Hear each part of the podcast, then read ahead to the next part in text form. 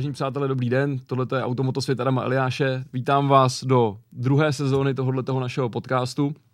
A teď mě tak trošku napadá, že tady možná protěžu jenom jednu část uh, naší republiky, a to Liberecko, protože jsem nad tím přemýšlel, tak to je asi šestý nebo kolikátý host uh, z tohohle toho města.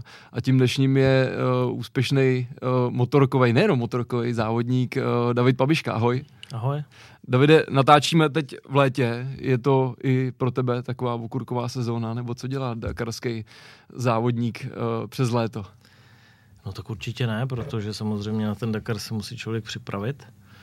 Takže uh, my vlastně využíváme tu sezónu právě pro tu přípravu kvalitní na ten Dakar a, a v této chvíli, jestli se ta situace ještě není úplně dobrá, že um, dokonce nevíme úplně přesně, kdy co pojedeme, kde to pojedeme a podobně, že ty kalendáře těch pořadatelů jsou takový zmatečný, ale snažím se na tom furt sedět a furt jako mm, do toho jako jít naplno, aby pak mi to nechybělo právě na tom Dakaru. Hmm. Je to furt ještě jako hodně ovlivněný různou tou koronou a těma těma věcma, nebo, nebo v, čem, v čem ty kalendáře, jako, nebo tyhle ty věci to tkví, že, že, to, že to není jasný? No tak já si myslím, že určitě, jo, protože samozřejmě každý má strach teďka ještě, aby nepřišlo znova, nějak, znova nějaký zákazy, ty hmm. pořadatelé to mají hrozně těžký uspořádat, stojí to spoustu peněz a podle mě do toho rizika se jim ještě pořád nechce jít, aby něco připravovali, což by pak jako přišlo v ní več a, a chápu to, ale pro nás závodníky to je prostě problém, takže si vyrábíme mezi sebou prostě různý soustředění a mm. různý nějaký takový takový interní setkání prostě několika motorkářů, kde prostě jako opravdu jdeme trénovat do plných, jak to umíme, ale přece jenom ty závody to nenahradí a, a to je teďka trošku jako takový palčivý problém pro tu mojí vlastně přípravu na ten Dakar. Hmm. O, ta příprava, když se připravuješ v Čechách, o, tak o, čem jako spočívá, že jo? protože jako nepředpokládám, že tady nasimuluješ někde jako úplně uh, dakarský podmínky. No tak ono to je dost častá jako taková uh, každoroční otázka toho, jak my se vlastně na tom připravíme, že to nejde vlastně simulovat ty tu pravou přípravu na ten Dakar. Uh, ono to je trošičku, v některých případech trošičku jinak, tam je nutný vlastně mm, ten organismus a to tělo neustále vlastně mu připomínat tu jízdu na té motorce, protože mm, samozřejmě z gauče se tam na ten Dakar jako odjet nedá. Takže je to prostě o tom, že o tom ježdění a neustálém ježdění, neustálém hltání těch kilometrů, a byť by se to nezdálo, tak eh, jenom takový obyčejný prostě mm, svezení na motorce, na jakýkoliv, jestli to je cestovní enduro nebo prostě testování nějakých nových motocyklů nebo eh, tvrdý prostě motokrosový nebo endurový trénink, tak je to prostě uh, důležitý v tom, aby člověk to připomínal neustále tomu hmm. organismu, aby jako to pak vlastně tam v tom závodě jako na, na, našel. No. Hmm. Napadá mě otázka, teď to jako nemyslím vůbec jako nějak, eh, nějak zlé, doufám, že tě se tě to jako nějak nedotkne, ale uh, přece jenom jakoby v tom uh, sportu seš už prostě ostřílený mazák. I, I vzhledem k věku, že jak to mám říct, uh, v normálním životě uh, v takovémhle věku člověk je furt mladý jinoch, že jo, ale, ale v tom sportu samozřejmě ty roky se jako sčítají taky. Jak se měnila třeba ta příprava jako uh, s tím, jak pokračovaly ty roky. Je, jako liší se to od toho třeba, co si, co si, jak si trénoval, když ti bylo, já nevím, tadyhle 25 a teď? No tak záleží na tom, jako jestli se ptáš na ten přípravu na Dakar, nebo jako celkově na tu, na tu tak motorsport můžem, sezónu. Můžeme říct jako to přípravu na Dakar, že jo, protože i to je nějakých, já nevím kolik, tyjo, hromada let, taky, jo, že jo, jel tak někdy 2007 sedm, jsem, sedm, sedm jsem měl poprvé, no. že už jako tam pojedu po 13. teď, ale Nicméně ono se to liší tím, jak se vyvíjí ten závod jako takový, protože když jsme přijeli, když jsem měl na první závod, tak jsem prostě byl soutěžák eh, prostě kovaný a hmm. jezdil jsem šestý den mistrovství Evropy v Enduro a prostě nějakým způsobem jsem byl naučený na něco, ale ten Dakar je úplně opravdu se to tam všechno strašně změní, ten postoj toho závodníka i vlastně ta agrese ty jízdy a prostě tam se člověk musí předělat, potom to samozřejmě ovlivňuje všechny ty disciplíny který člověk se doposavat zabýval. Mm. Takže změní se to prostě tím, tím jako jak se vyvíjí ten závod, takže ze začátku jsem zjistil to, co jako jsem panikařil třeba při enduru, když jsem upadl na rychlostní zkoušce a podobně, tak tam u Dakaru člověk potřebuje být rozumný, potřebuje trošku vydechnout, prostě rozmyslet se, co jde. A samozřejmě eh, do, za těch 12 let jsme vystřídali poměrně dost destinací jako Afrika, Jižní Amerika, teď Saudská Arábie. A každá země má prostě nějaký své specifika, který se musí jako ten člověk na to připravovat. Takže tyhle ty všechny přípravy se vždycky měnily právě tím, tou mm-hmm. změnou té destinace nebo zvykem na teplo, zvykem na zimu teďka, prostě různými přípravami. Takže je to vlastně takový kolotoč poznávání toho závodu, aby člověk vlastně jak si se připravil na to, tím správným směrem, který bude vlastně tam potřebovat. Takže jsem z toho jasně pochopil, že, že na organismu žádný změny nepocituješ a je to No to, to s tím ne, ne, ne, ne, s tímhle já se vůbec nezabývám, jako jestli jsem starý nebo mladý.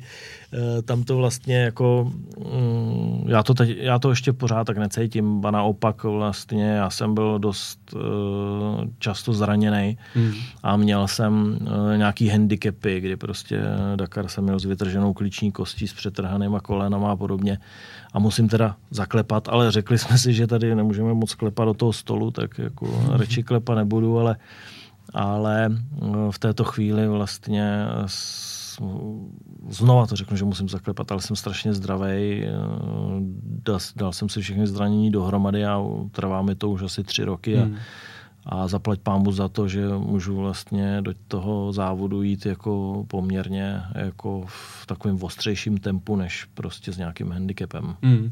A tak ono asi obecně to taky, že souvisí, řeknu, s tím, jak člověk poznával to svoje tělo, ví co, kde a jak a tomu asi uh, ví, co potřebuje, co si žádá. To určitě, protože jako já musím říct, že uh, ta změna třeba opravdu těch deset let v tom závodění je právě v tom, kdy já už dneska dokážu Eh, poznat sám sebe a dokážu si trošičku eh, naordinovat můj sportovní výkon tak, hmm.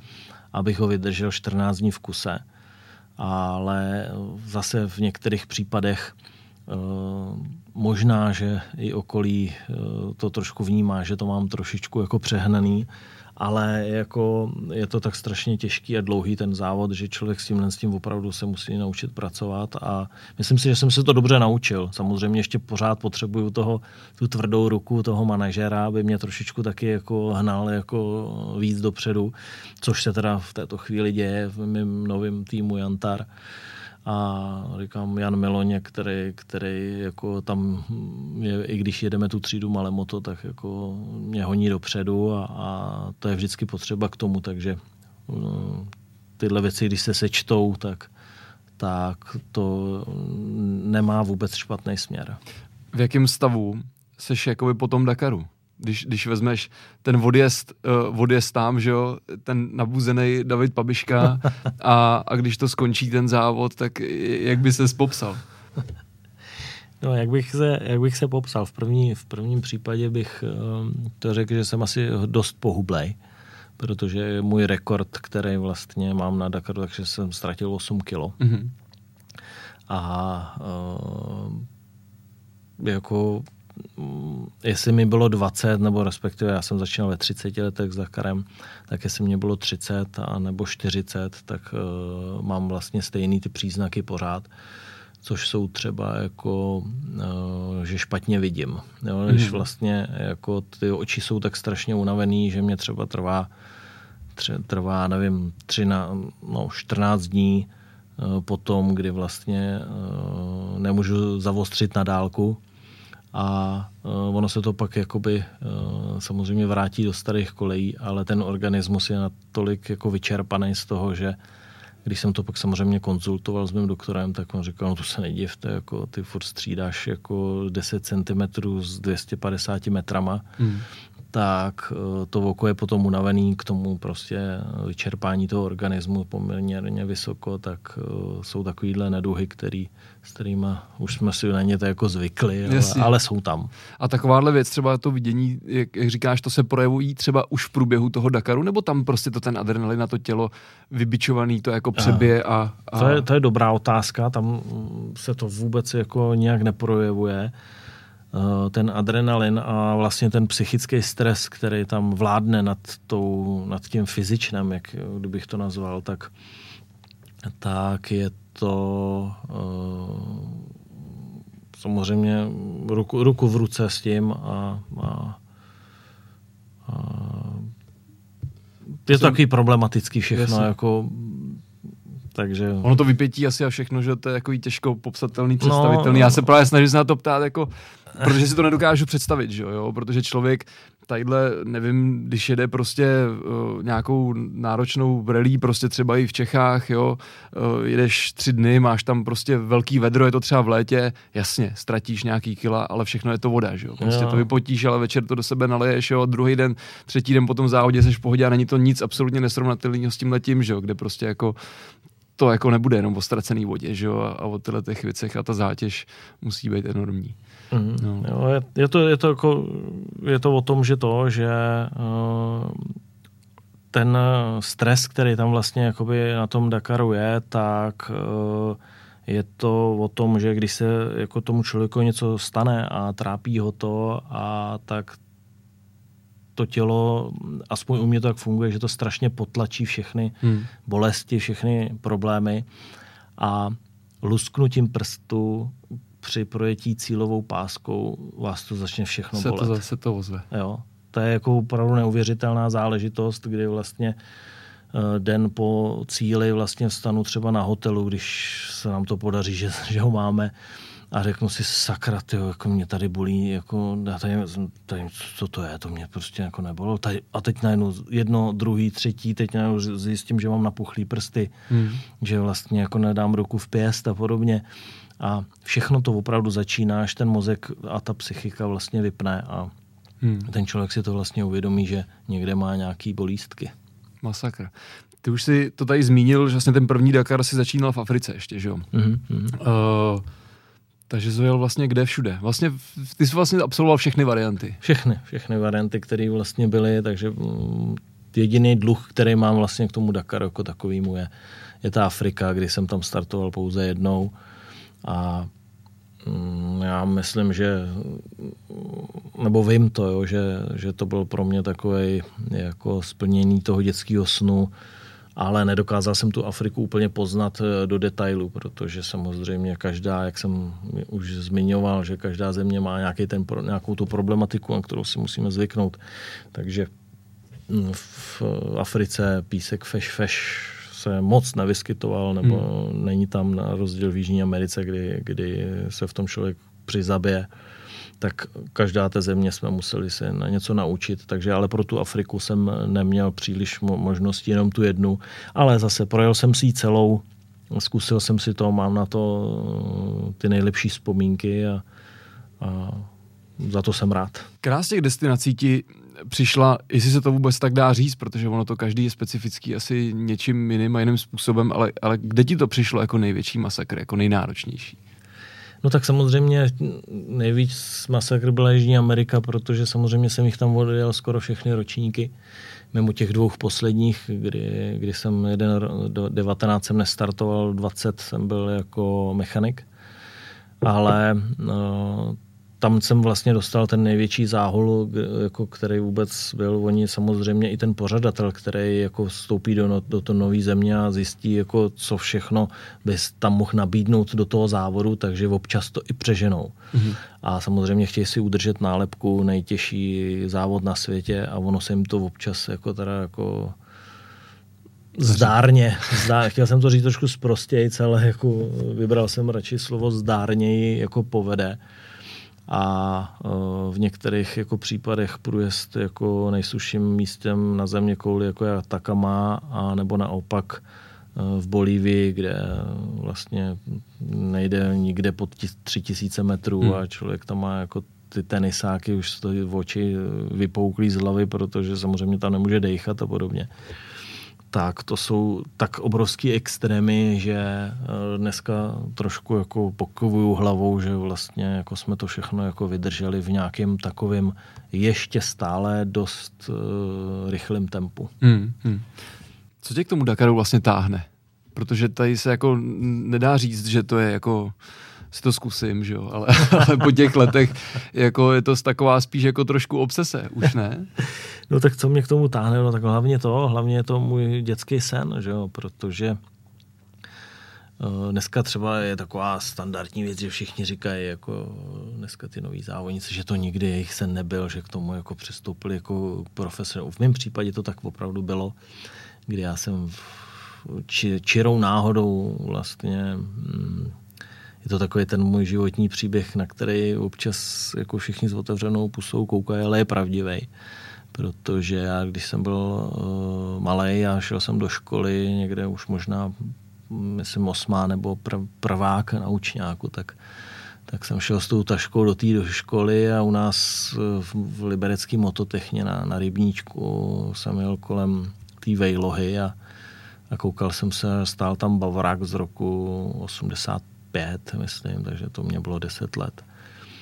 A e, stejně tak jako no, malí děti mají nos nalepený na hračkárně, tak já jsem měl nos nalepený na té mototechně a zkoumal jsem tam tu dakarskou motorku a tenkrát jsem se do toho strašně zamiloval, protože mi k tomu ještě jako nahrála jedna věc, že můj, e, můj táta pracoval vlastně v Liazu a mm, každý, každý rok, nebo respektive donášel nám nějaký plagáty uh, Moskala, Joklíka, Fensla, kterými jsou dneska jako velkými přáteli.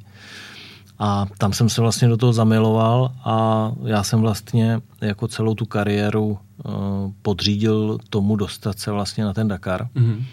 A já jsem v té době vlastně nedělal nic. Já jsem v té době vlastně nejezdil žádný motocross, nic. Bylo mi prostě 10 let, eh, až do 13 let jsem vlastně jako se do toho zamilovával a sledoval jsem to a takovéhle věci. Sice nějak jenom okrajově, pak jsem se do toho obul až tím, že jsem se rozhodl, že vlastně stoupím pomocí mýho strejdy do Svazarmu, kde jezdili enduro a motocross. A tím jsem vlastně jakoby začal. Takže ten první začátek je o tom, že člověk musí jako onemocnět. Hmm. Takže tam byl vyloženě takový to, uh, že ty příběhy jsou různý, i když jsou v zásadě jako dvojího druhu, že jo. Někde to je ta, ten tatínek, že jo, který jo, prostě přijde, hele, tady si na to sedni a pojď jezdit a buď to vydrží, nebo, nebo to nevydrží. A u tebe to teda bylo, že prostě si strašně chtěl ty. Já jsem, no, jako eh, dneska se to asi jako úplně nenosí, nebo dneska ten standard se takhle jako nestane nikomu, protože jako ty mladí kluci moc když nemají tu podporu těch rodičů. Některý tak... jsou takový, který to takhle má ještě, ale jich hrozně málo. Je jich hrozně no, málo. A, mm, a samozřejmě to vždycky samozřejmě dost zaujme, když najdu někoho, kdo, hmm. kdo je takhle, nechci se tady jako vytahovat, ale když je někdo takhle skromný, tak mě to je hrozně sympatický v tom. Ještě já k těm začátkům ještě určitě se budu chtít ptát, ale když vezmu uh, potom a souvisí to i, i, i s těma začátkama. Ale na této úrovni, na který se pohybuješ ty poslední roky a ty Dakary a ten masakr tam zažívaný a, a tadyhle různý uh, dřív zranění, protože teď jsme to zaklepali, že, že prostě jsi zdravý a v pořádku, tak je, jak prostě, jak třeba to vnímá rodina, nebo jak, jak se k tomu staví, protože jako podporu asi určitě musíš mít, že, když tam furt jezdíš, ale... No ale... tak samozřejmě, eh, vzhledem k tomu, že uh, to dělám opravdu od těch, jako když jsem vstoupil ve 14 letech do toho svazarmu, takže od 14, tak eh, a můj strejda, který eh, to dělal od 19 a prostě měli jsme nějakou, nějaký vedení. Jo. Dneska moje 70 let a ještě pořád závodí eh, na 80 na 50 tak uh, si na to zvykli. Uh, podporují to a vědí, že uh, tak jako nedostali šanci k ničemu jinému, ale já jsem byl takový trošku černá ovce rodiny, takže takže byli rádi, že vlastně se jako věnuju spíš tomu sportu, než někde střílet prakem do oken. Jo. tak, to je, tak to je hezký. No a ten, ten, ten začátek, když si jako přišel domů a řekl, uh, jako hele, tady si beru ze svazarmu motorku a, a jdu sypat prostě, nebo jak, jak, to, jak to probíhalo ten začátek, protože to taky nemuselo být úplně jednoduchý, ne? No to určitě, to je, to je prostě, to je tak neuvěřitelný příběh, že fakt, když to někomu vyprávím, tak jako chvíli koukám, že mají všichni otevřený huby, ale, ale ten začátek byl takový o tom klukovi, který prostě dostal, neměl ten sen a onemocněl s tím, že jako vsadil tu kartu prostě, nebo tu životní kartu na jedno. Jo. Takže já jsem se prostě rozhodl a šel jsem si za tím takovým způsobem, že že jsem se snažil dělat všechno možné, takže první vlastně moje zastávka byla právě za mým strejdou, protože jsem věděl, že je vesel zarmo, že jezdí motocyklový soutěže. A přišel jsem za ním a říkal jsem mu, protože jsem tomu vůbec nerozuměl, prostě viděl jsem jenom ty motorky, teď tohle a říkám, ty čau strejdo, já bych chtěl jezdit motocross, e, prostě jako nevzal bys mě někam a on říká, no tak to musíš do Jablonce, protože Jablonec se tenkrát jako zabýval s tím jak endurem, tak motocrossem, mm. ale v Liberci byli jenom soutěžáci, takže a tak já jsem jako lusknutím prstu prostě změnil můj názor, říkám, no to tak já budu jezdit enduro. Já samozřejmě jsem vůbec nevěděl, o co jde, no, ale tenkrát uh, vlastně to byl poslední rok, než padnul komunista, tak uh, ty, ten systém byl báječný v tom svazarmu, takže já, když jsem vlastně přišel, tak já jsem okamžitě vyfasoval motocykl. Mm-hmm. Jo, takže sice to byla uh, docela poruchový stroj ČZ 516 125, ale bylo to dobrý prostě a tu motorku jsem vyfasoval a mohl jsem vyrazit na trénink. Sehnal jsem si přilbu, staré boty od staré dispůdy eh, a nějakým způsobem jsem si vzal nějaký gumový oblek na sebe, pak jsem zjistil, že, jsem, že, jsem, že to jako nejde se takhle jako vyplavit z organismu při tom sportovním výkonu. Takže nicméně jsem se do toho takhle pustil nějak a, a horko těžko jsme prostě začali, ale tenhle začátek jako tím, že to člověk vyfasoval, tak tam byl jako úžasný. Hmm. Byly vytvořeny ty podmínky. Jo, jo, jo ale ten se, trvalo, to, trvalo to rok a pak to padlo, tak my jsme si museli, museli ty motorky nějak jako koupit, odkoupit od toho, ale to jsme dostali třeba, nevím, tenkrát to stálo 4,5 tisíce ta motorka, hmm. takže... Což nebylo málo no. peněz no, úplně nebylo, ale prostě jako tenkrát zase přišel táta a koupil mi to a říkal tady, když tě to baví, tak tady to máš a i když teda s náma nebyl jako eh, životně, ale, ale jako on mi v tomhle tom dost pomohl a ten začátek byl taky, protože každá takováhle miniaturní pomoc do toho mýho začátku byla jako hmm. docela citelná v tom případě. Nastal tam potom nějaký okamžik, kdy jsi řekl, hele, uh ono to asi má nějaký, jako, nějaký smysl, to, co tady dělám, někam to vede, docela mi to jde. Eh, byl, byl takový nějaký okamžik, že jo, protože uh, přece jenom jako v nějakých 125 si měl nějaký titul, že jo, nějaký družstva, potom už později samozřejmě a takovýhle věci, šestidenní a všechno, tak tam musel nastat nějaký zlom někde v nějakém věku, kdy jsi říkal, že jo, hele, docela to jde. Tak ten zlom nastal až jako strašně dlouho, protože já jsem nedostal ten talent od Pánu Boha. Já jsem opravdu měl ten sen jako toho kluka a já jsem se k tomu musel opravdu dopracovat strašně složitým a prostě fyzicky náročným způsobem ke všemu. Já si pamatuju, dneska opravdu, když to někomu vyprávím, tak se strašně dlouho smějeme, protože já, když jsem dostal tu první motorku, tak samozřejmě ta delegace z toho svazarmu se přišli podívat na nového člena. Ale vzhledem k tomu, že jsem pabiška jako taková a můj bratranec Radek i vlastně Strejda Pepa už tam byli v tom, v tom takže už je všichni jezdili, tak oni paráda, máme tady nový opabišku, to bude nějaký střelec, mají to v rodině, tohle to.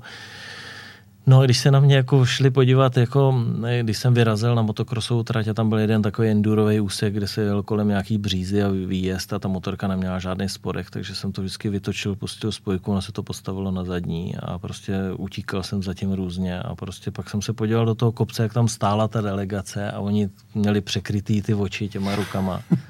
A přijel jsem nahoru a prostě všichni mi jednohlasně řekli, Davide, z tebe nic nebude.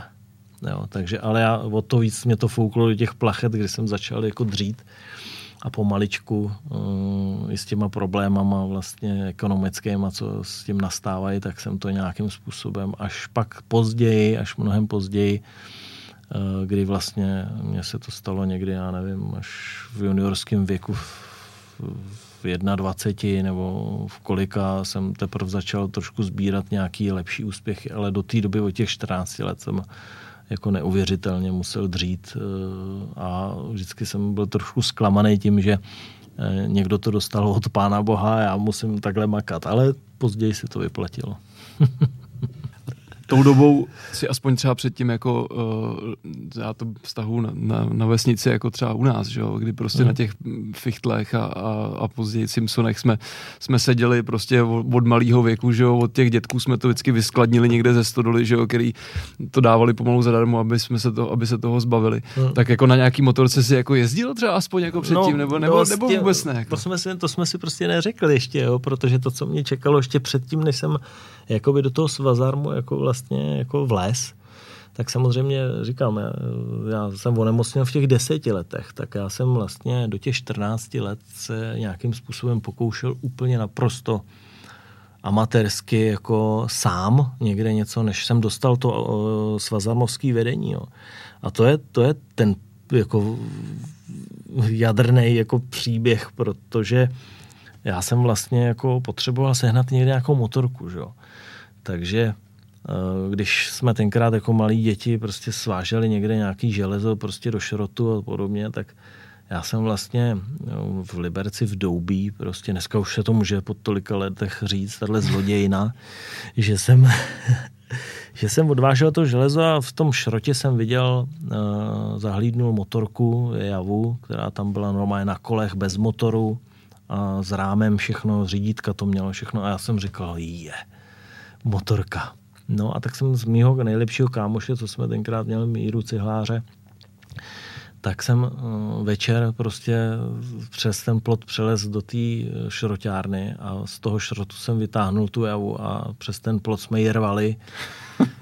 A odtlačil jsem ji domů a tím začal vlastně úplně ten prvopočátek toho mýho příběhu motorek, kdy já už jsem si řekl, že už konečně mám tu motorku, s menším problémem, že tam nebyl motor, ale hned druhý den jsem se jako rozhodnul, že jdu trénovat, takže já jsem vlastně bydlel v Rochlicích na poštovním náměstí, tam je hrozný kopec nahoru kolem kostela a já jsem vlastně celý den tu motorku vždycky vytlačil nahoru na kopec a sjížděl jsem to z kopce na té motorce bez toho motoru.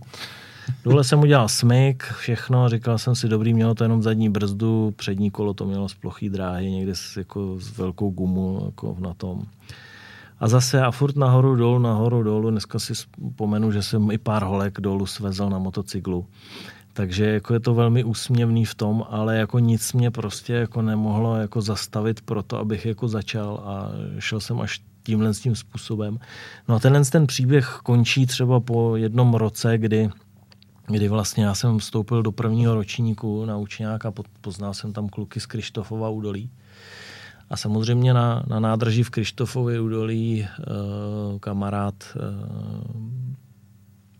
měl spoustu motorů z Javy, starý motorky, všechno tam měl. A jak jsme se dali dohromady přes kamaráda, kterým jsem chodil do té školy, a oni říkali, no to není problém, když nemáš ten motor, tak prostě to přivez a dáme tam motor a můžeš jezdit. A já říkám, no ty vogo, tak to je super, ale jako kdo mě tam odveze, že jo? Protože jako my jsme neměli žádný auto, my jsme neměli nic, nikdo mě tam jako by to ne to. Tak jsem se v sobotu ráno sebral a z Liberce jsem tu motorku odtlačil až do Krištofova údolí kdo zná, tak samozřejmě ví, že Krištofák je asi, já nevím, 25 kilometrů normálně jako a ne za Libercem, a ne po rovině. Takže já jsem už tenkrát jako navigoval docela dobře a po vrstevnicích lesem jsem to táhnul podél e, vlaku, aby to nebylo moc z kopce, moc do kopce. A když jsem to tam teda dotlačil a zrovna jel vlak, tak jsem trošku jenom uhnul stranou, samozřejmě taková strana, ale přitlačili jsme to tam a za hodinu tam byl motor nasazený a začala nová etapa zjišťování, že vlastně neumím jezdit na motorce. Hmm. Takže jako kluci mě tam učili jezdit na motorce, nešlo to, tak mi přinesli Mustanga dole z vesnice a hele, tak se musíš naučit na tomhle tom, na tomhle tom. A takže to, takže uh, to bylo hrozně komický, když jsem se třeba po deseti letech s nima setkal a oni už viděli, že mám pár Dakarů za sebou.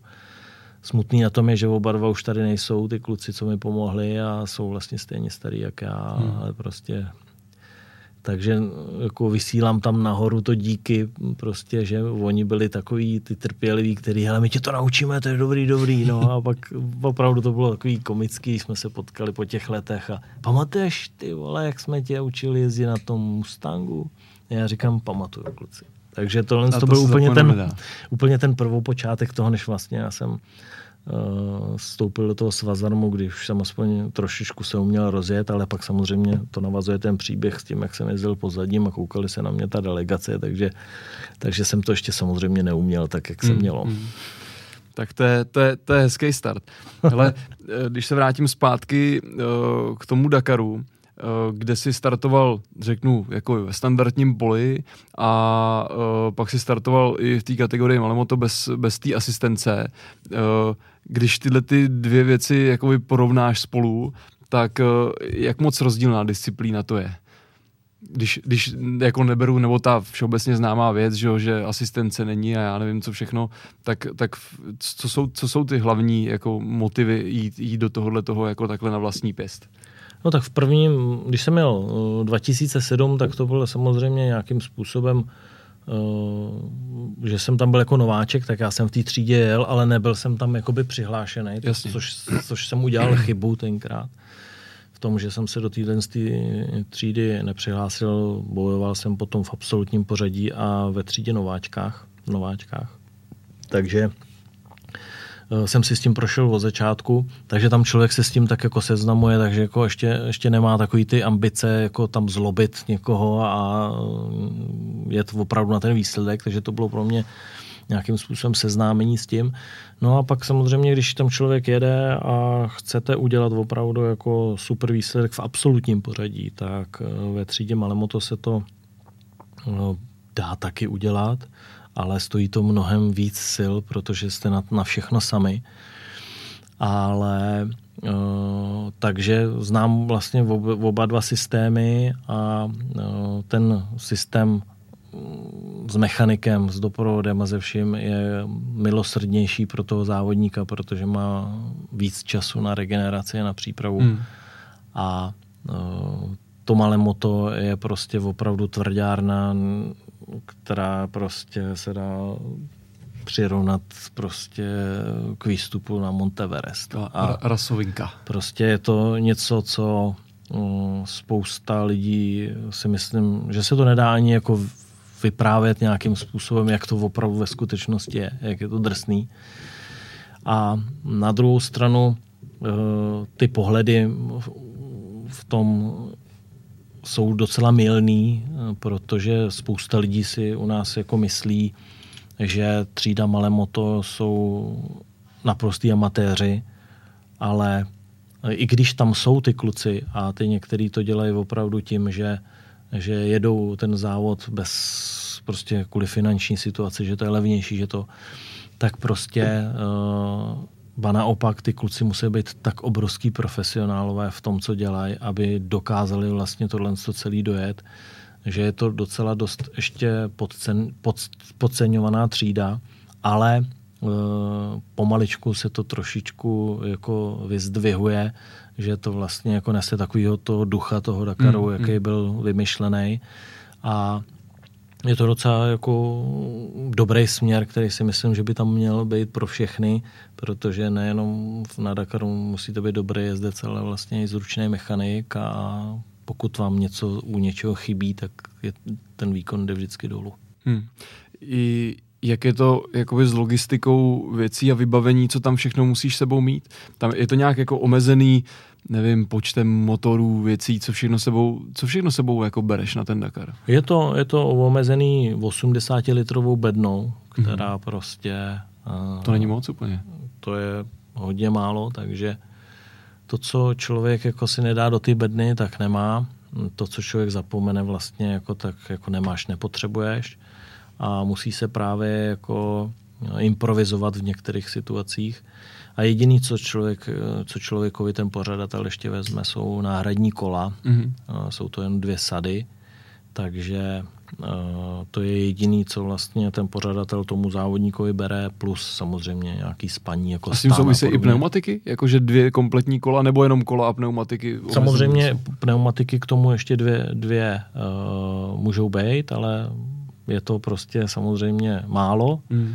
na to, aby člověk, jako, protože tam člověk vojede 12 sat vlastně, takže člověk musí nejenom jet rychle, nejenom být dobrý mechanik, ale musí začít jako víc přemýšlet. Mm-hmm. U toho. Samozřejmě tyhle ty všechny vlivy trošičku jako přibržďují ten sportovní výkon k tomu, aby eh, se člověk pohyboval v první desítce. Ale kluk, který vlastně letošní malé moto vyhrál, byl absolutně 21. Mm a e, byli jsme tam nasázený do 30. místa jako od prvního do čtvrtého, jo? Hmm. takže to bylo za sebou 21, 24, 26 a 30. Jo? Jsme byli 1 až 4.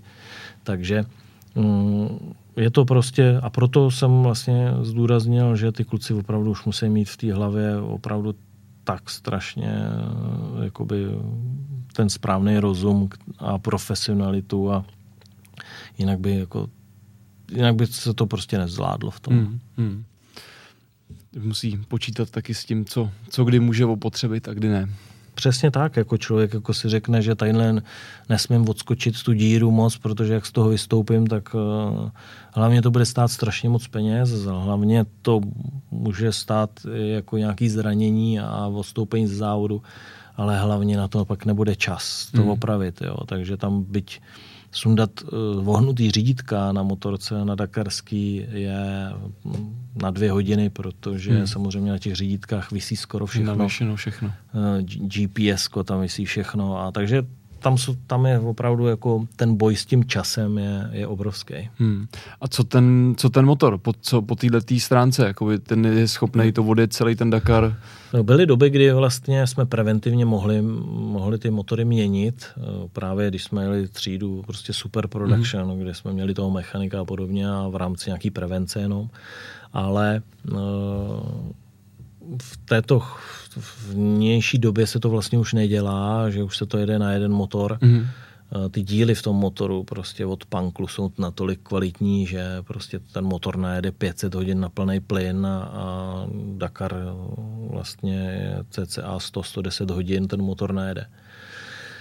Takže to, takže není potřeba vůbec, hmm. musí se samozřejmě víc dbát na tu, na, na tu výměnu volejů, na, na filtraci vzduchu, prostě na vodu v chladiči, na kvalitu a, a prakticky není v tom jakoby problém měnit. Ale samozřejmě, když se to vymění, tak dneska už jsou ty penalizace, kdy vlastně za první motor je 45 minut a prostě za další už jsou prostě dvě hodiny, pět hmm. hodin a prostě nějakým způsobem je to takhle eh, nastavený, takže výměna motoru téměř pro každýho je jako eh, tak strašně příděl toho času, že ten závod je jako ztracený a pak už se jede buď to na ty dílčí výsledky těch jednotlivých etap a nebo pak jenom na to dojetí. Hmm.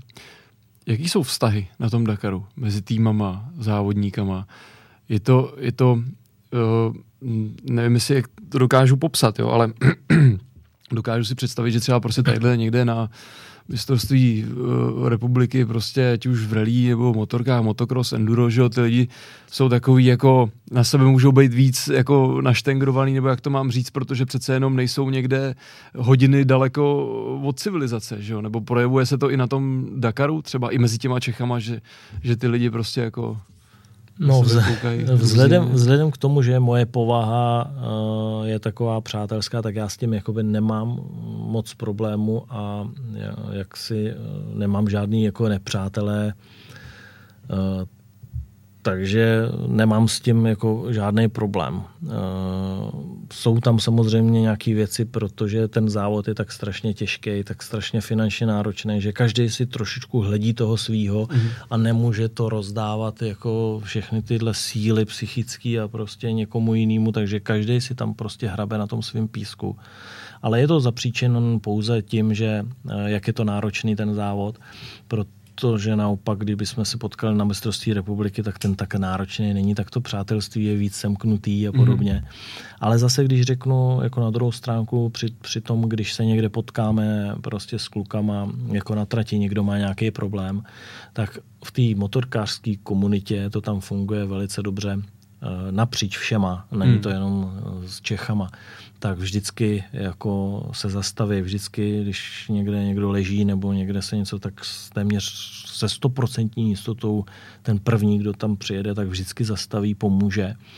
A e, já si myslím, že mám přátelství tohle to nastavený se všema motorkářema, protože samozřejmě skoro všichni prošli mýma rukama protože jako samozřejmě jsme byli v veš, veškerých možných týmech spolu podobně, takže jako vždycky někdo přišel a já už jsem tam byl, tak jako já jsem vždycky předával nějakou tu zkušenost.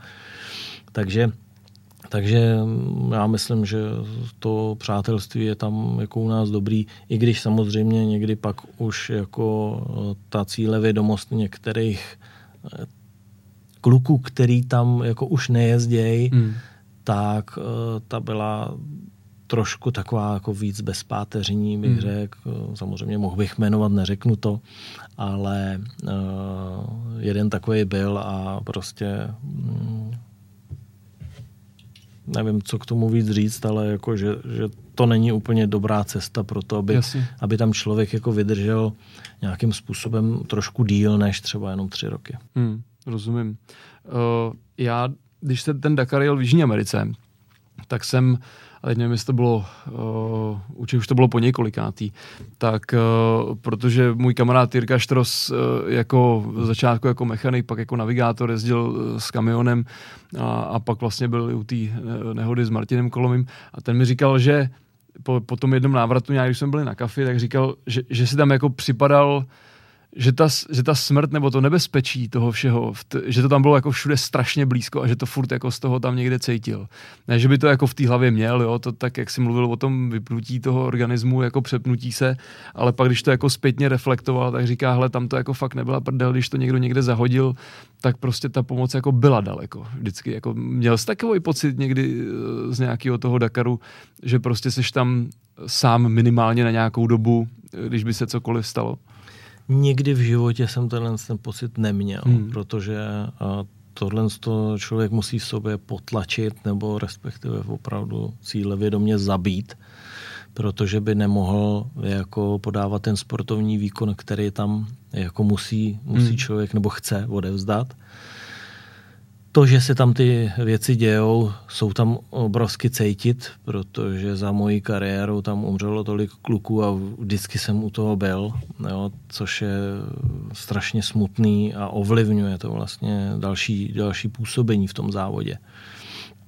Ale člověk musí trošičku nějakým způsobem si říct, proč se to stalo, jak se to stalo a sám v sobě jako se trošičku líp připravit na to, aby se to nestalo jemu.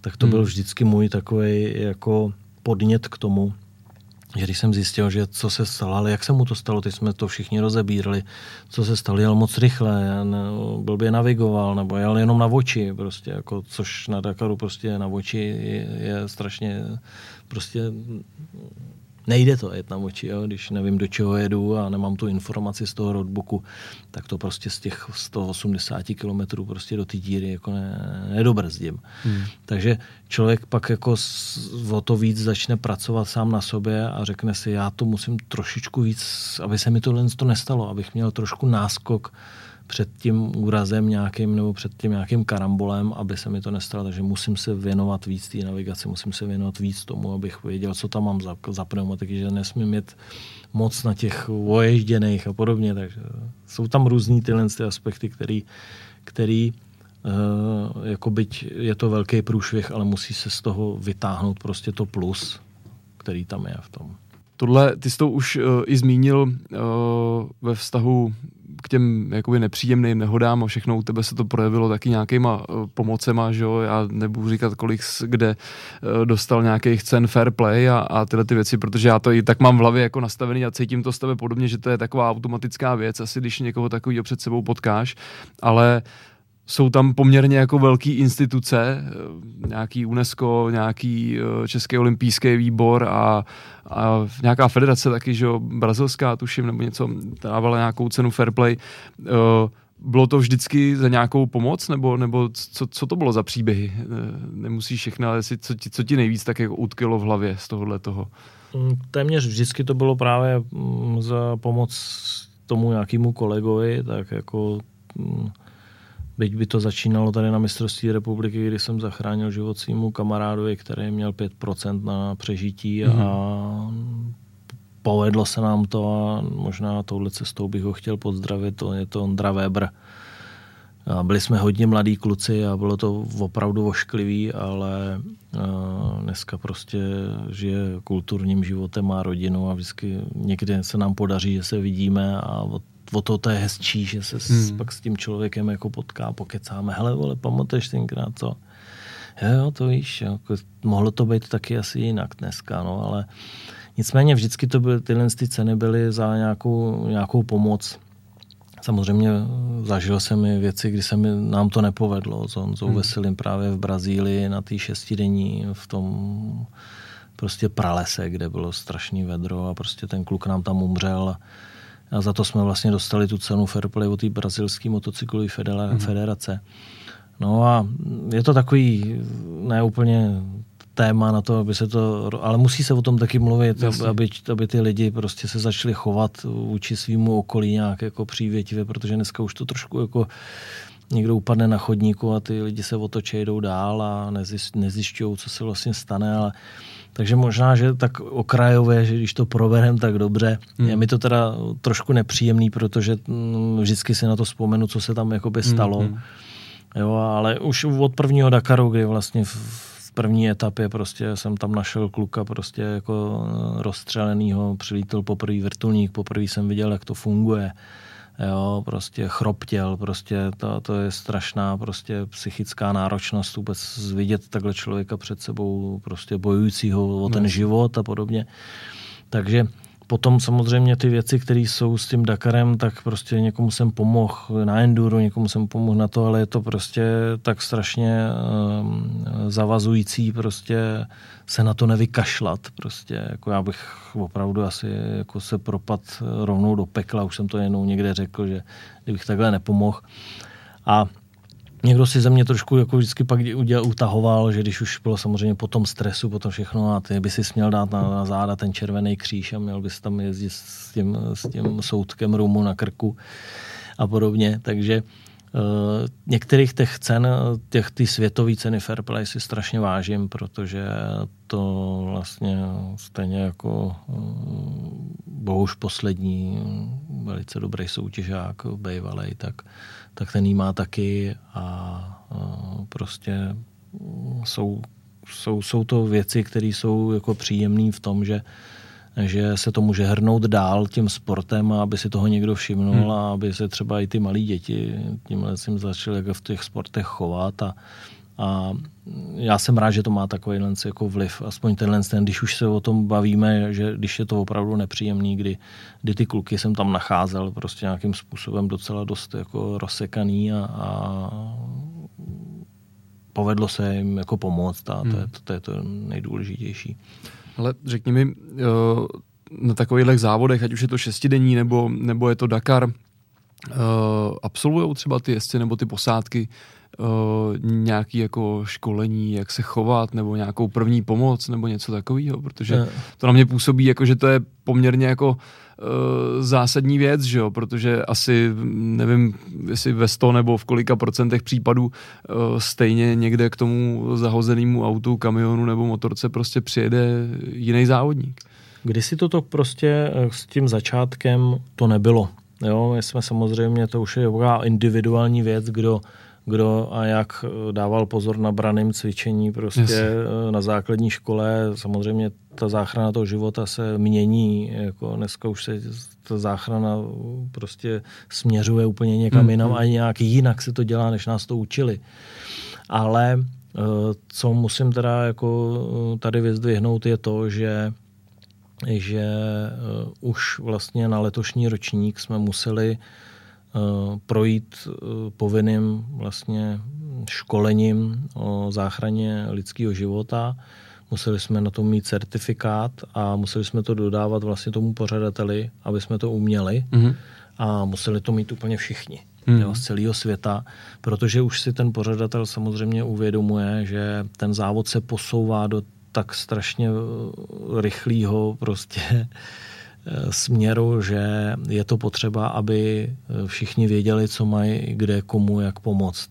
Kdysi to nebylo, letos to bylo poprvé, nevím teďka přesně, protože jsem ten ročník jako mechanik 21, takže nevím, kdy to začalo, ale teďka určitě jsme to museli mít. Takže to je, to je jako dobrý a, a ono pak jako samozřejmě se to hodí do, do normálního civilního života, aby člověk jako dokázal jako někomu pomoct a, a ty informace, které jsme dostali na tom školení, já jsem sám teda jako počumoval teda jako co se vůbec jako může dít a hmm. co má se hmm. vším společného, takže vřele doporučuji úplně každému, protože nikdo neví, co, jako může potkat. jeho dítě doma nebo prostě babička a podobně, takže, takže mm, jako je to, je to posunutý tam, že oni to vědějí, že je potřeba, aby to lidi uměli. Hmm. Ty jsi Dakar absolvoval, ale i v jiné pozici. Mechanika si zmínil, ale seděl jsi taky jako navigátor uh, v kamionu a, a mimo Dakar i v autě, že jo, ještě na nějaký, uh-huh. na nějaký rally. Řekni mi, je ta navigace z té motorky, uh, ten pohled na tu trať, že jo, když v tom kamionu sedíš ještě vejš, než, než na té motorce, máš ten rozhled, že jo, na té motorce předpokládám asi. A jako je tam něco použitelného, přenositelného do toho auta? Eh, vzhledem k tomu, že eh, na té motorce Eh, jak jsi zmínil, člověk stojí trošku ve stupačkách, může se podívat doleva, doprava, ten přehled toho terénu je mnohem lepší než v jakýmkoliv jiném stroji, jestli to je auto, kamion nebo bugina. Buginy jsou na tom teda nejhůř, protože ty, ty se dějí strašně nízko a jako opravdu jako ten rozhled a ten výhled je tam limitovaný tím, těma trubkama, tím hmm, oknem hmm. a, a tou, tou prostě síťkou v tom bočním okně a podobně. Takže uh, Každopádně se vždycky do toho z těch motorek dá přenést spoustu věcí, které se týkají toho závodu. Když se to týká jenom pouze a té navigace, tak samozřejmě člověk tam má víc času.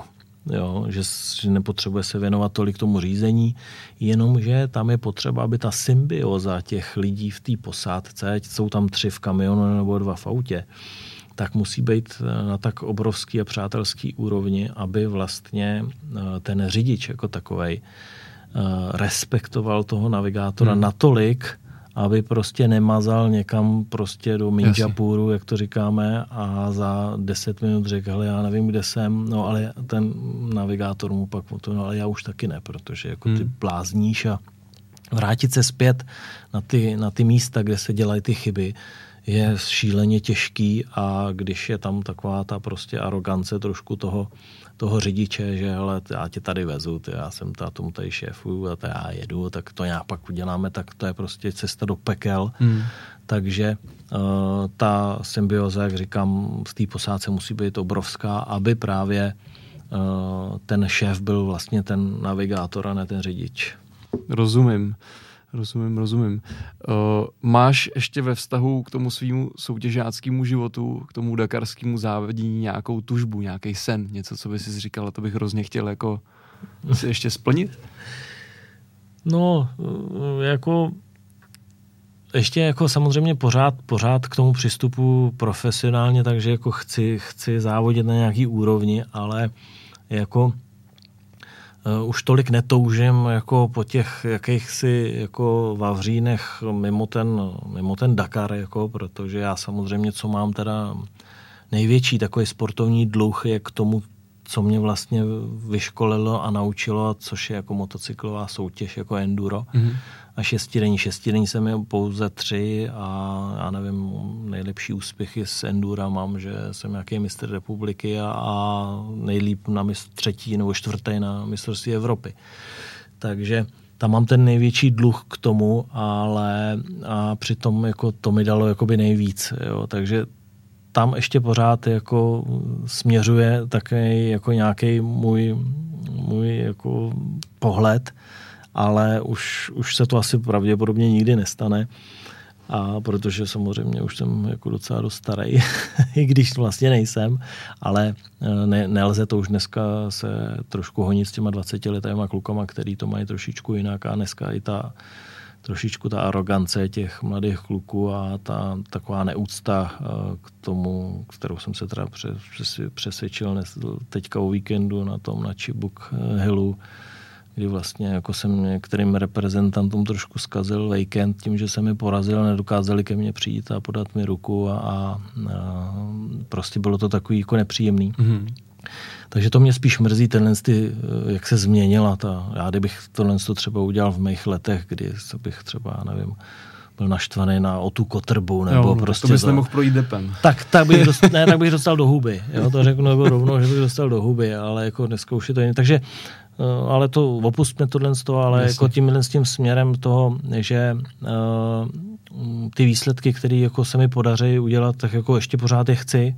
Jo, to jako ne, že bych jako nějak rezignoval, hmm. ale prostě furt, furt člověk jako jde do toho v rámci jakoby i té přípravy právě na ten Dakar, když pak i v tomhle tom velice konkurenčně dobrým mm. a mistrovství republiky v cross country nebo v enduro, nebo dneska už se jezdí ty enduro sprinty, který teda moc nejezdím, tak prostě jako jsem rád, že, že můžu třeba jakoby pozlobit někde a hlavně jako pro mě to je jako jediný směr je ta příprava na mm, Dakar. Mm. Že v okamžiku, kdyby se asi vyrážel na ten Dakar s tím, že si to tam jdeš projet jen tak a nejdeš tam závodit, tak, eh, tak to už v tobě usnul ten závodník a už to asi nemá cenu. No, už to nemá cenu, už je to strašně moc hmm. peněz, jako, jo, takže jako tam to stojí 3,5 milionu, ta moje účast jenom v hmm, tom. Hmm. A prostě jako ta, někdy ten nemilosrdný jako průpovídky některých uh, fandů, který mě třeba zrovna úplně nefandějí, tak jsou takový jako dost drsný, ale já jako je takhle pouštím jako z hlavy ven a je mi to úplně jedno, směju se, protože každý má možnost si to je 13krát za sebou ať to zkusej. Řekni mi ještě a... poslední věc, mě napadá takhle, i když jako mluvíš o tomhle, ten, ty, ty samozřejmě ten hejt, hejtři jsou vždycky všude a byli Jasný. a ať si to užívají.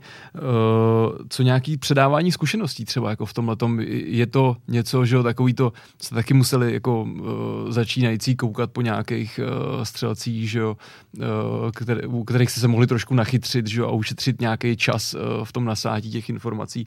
Nosí se tohleto jako, nebo chtěl bys takovouhle věc jako dělat, nebo se jí věnuješ? Nebo? No tak já každopádně, jak už jsem na začátku řekl, že všichni ty mladí kluci mě prošli trošku rukama.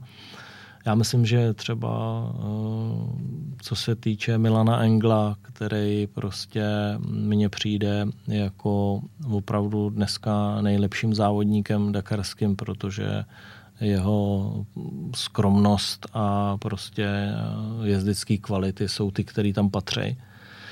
Takže jako jemu jsem se pokoušel nějakým způsobem pomoct. Nevím, jak jsem mu to vlastně, jak to vidí on, jo, ale eh, já jsem se pokoušel tenkrát mu dát úplně maximum, aby, aby eh, jsem mu pomohl vstoupit do toho, protože jsme jeli spolu v jednom týmu všechno. Dneska prostě dojíždí stabilně prostě do 20. místa, udělal krásný 15. místo a letos snad byl 18. a s problémama, jo, takže, hmm. takže takže tímhle tím způsobem, jo. A co se týká této chvíle, tak vlastně v mém Jantar týmu prostě máme novýho závodníka Tomase Hostinského, eh, Slováka, který prostě pojede poprvé, velký talent eh, prostě a já jsem zase znova v tom a znova vlastně jako tam povedu trošičku novou tvář jako k tomu, aby jsme zase přivezli nějaký výsledek. To, co ty kluci si ode mě vždycky vezmou a pak už jako se to naučí a jdou sou tou vlastní cestou, tak, tak to už je prostě jako trošku jejich cesta. Jasně. Ale doufám, že ten začátek, nebo myslím si, že ten začátek, který jsem jim trošku řekl z toho svého pohledu, oni si ten se to upraví, jak jim to je vhodný a podobně, protože ten Dakar je různými způsoby pro každého jinak jako nastavený. Někomu, že nesnídá, nevečeří. Hmm, hmm. Někdo, já musím spát se špuntama, vibrační hodinky na, na buzení a podobně. Takže já jsem jim vlastně všechno tohle jako poradil, jak to dělám já a oni si z toho vždycky vycucnou to, co, jako jim je příjemný hmm. a pak si udělají s tou svojí cestou. Takže teď jsem vlastně znova eh, na, tý, na tom začátku toho našeho jezdce a věřím tomu, že při jeho jako talentu ježdění eh, tam uděláme jako super výsledek. A mě už to tak jako toho, nechci říct toho starého, ale toho zkušeného závodníka posouvá do té role jako jet ne na ten můj výsledek, ale na ten výsledek toho rychlejšího hmm. jezdce a eh, to si myslím, že je pořád mm, jako ta, ta, moje, ta moje role v tom Dakaru jako která už má víc eh, přidat tomu lepšímu hmm. jezdcovi pro ten jeho výsledek, protože ta pomoc v těch zádech a tak, takzvaná dvojka, která tam je na tom Dakaru, je mnohem lepší pro mě už a, a myslím si, že tam to, tam to má můj směr. Davide, moc krát děkuji za rozhovor. Bylo to super. Díky. A díky, že jsi přišel a držím palce samozřejmě ve veškerém dalším, nejenom tom motocyklovém snažení. Tak díky, ahoj a těším se zase někdy pokecáme. Určitě. Přátelé, to byl Automotosvět Adama Eliáše. Otevřeli jsme uh, druhou sezónu tohoto podcastu. Nezapomeňte koukat, ať už koukáte na YouTube nebo posloucháte vaší oblíbený uh, podcastové aplikaci, tak uh, tenhle ten pořád sdílet, šířit slovo uh, a těšíme se v dalším díle. Mějte se krásně.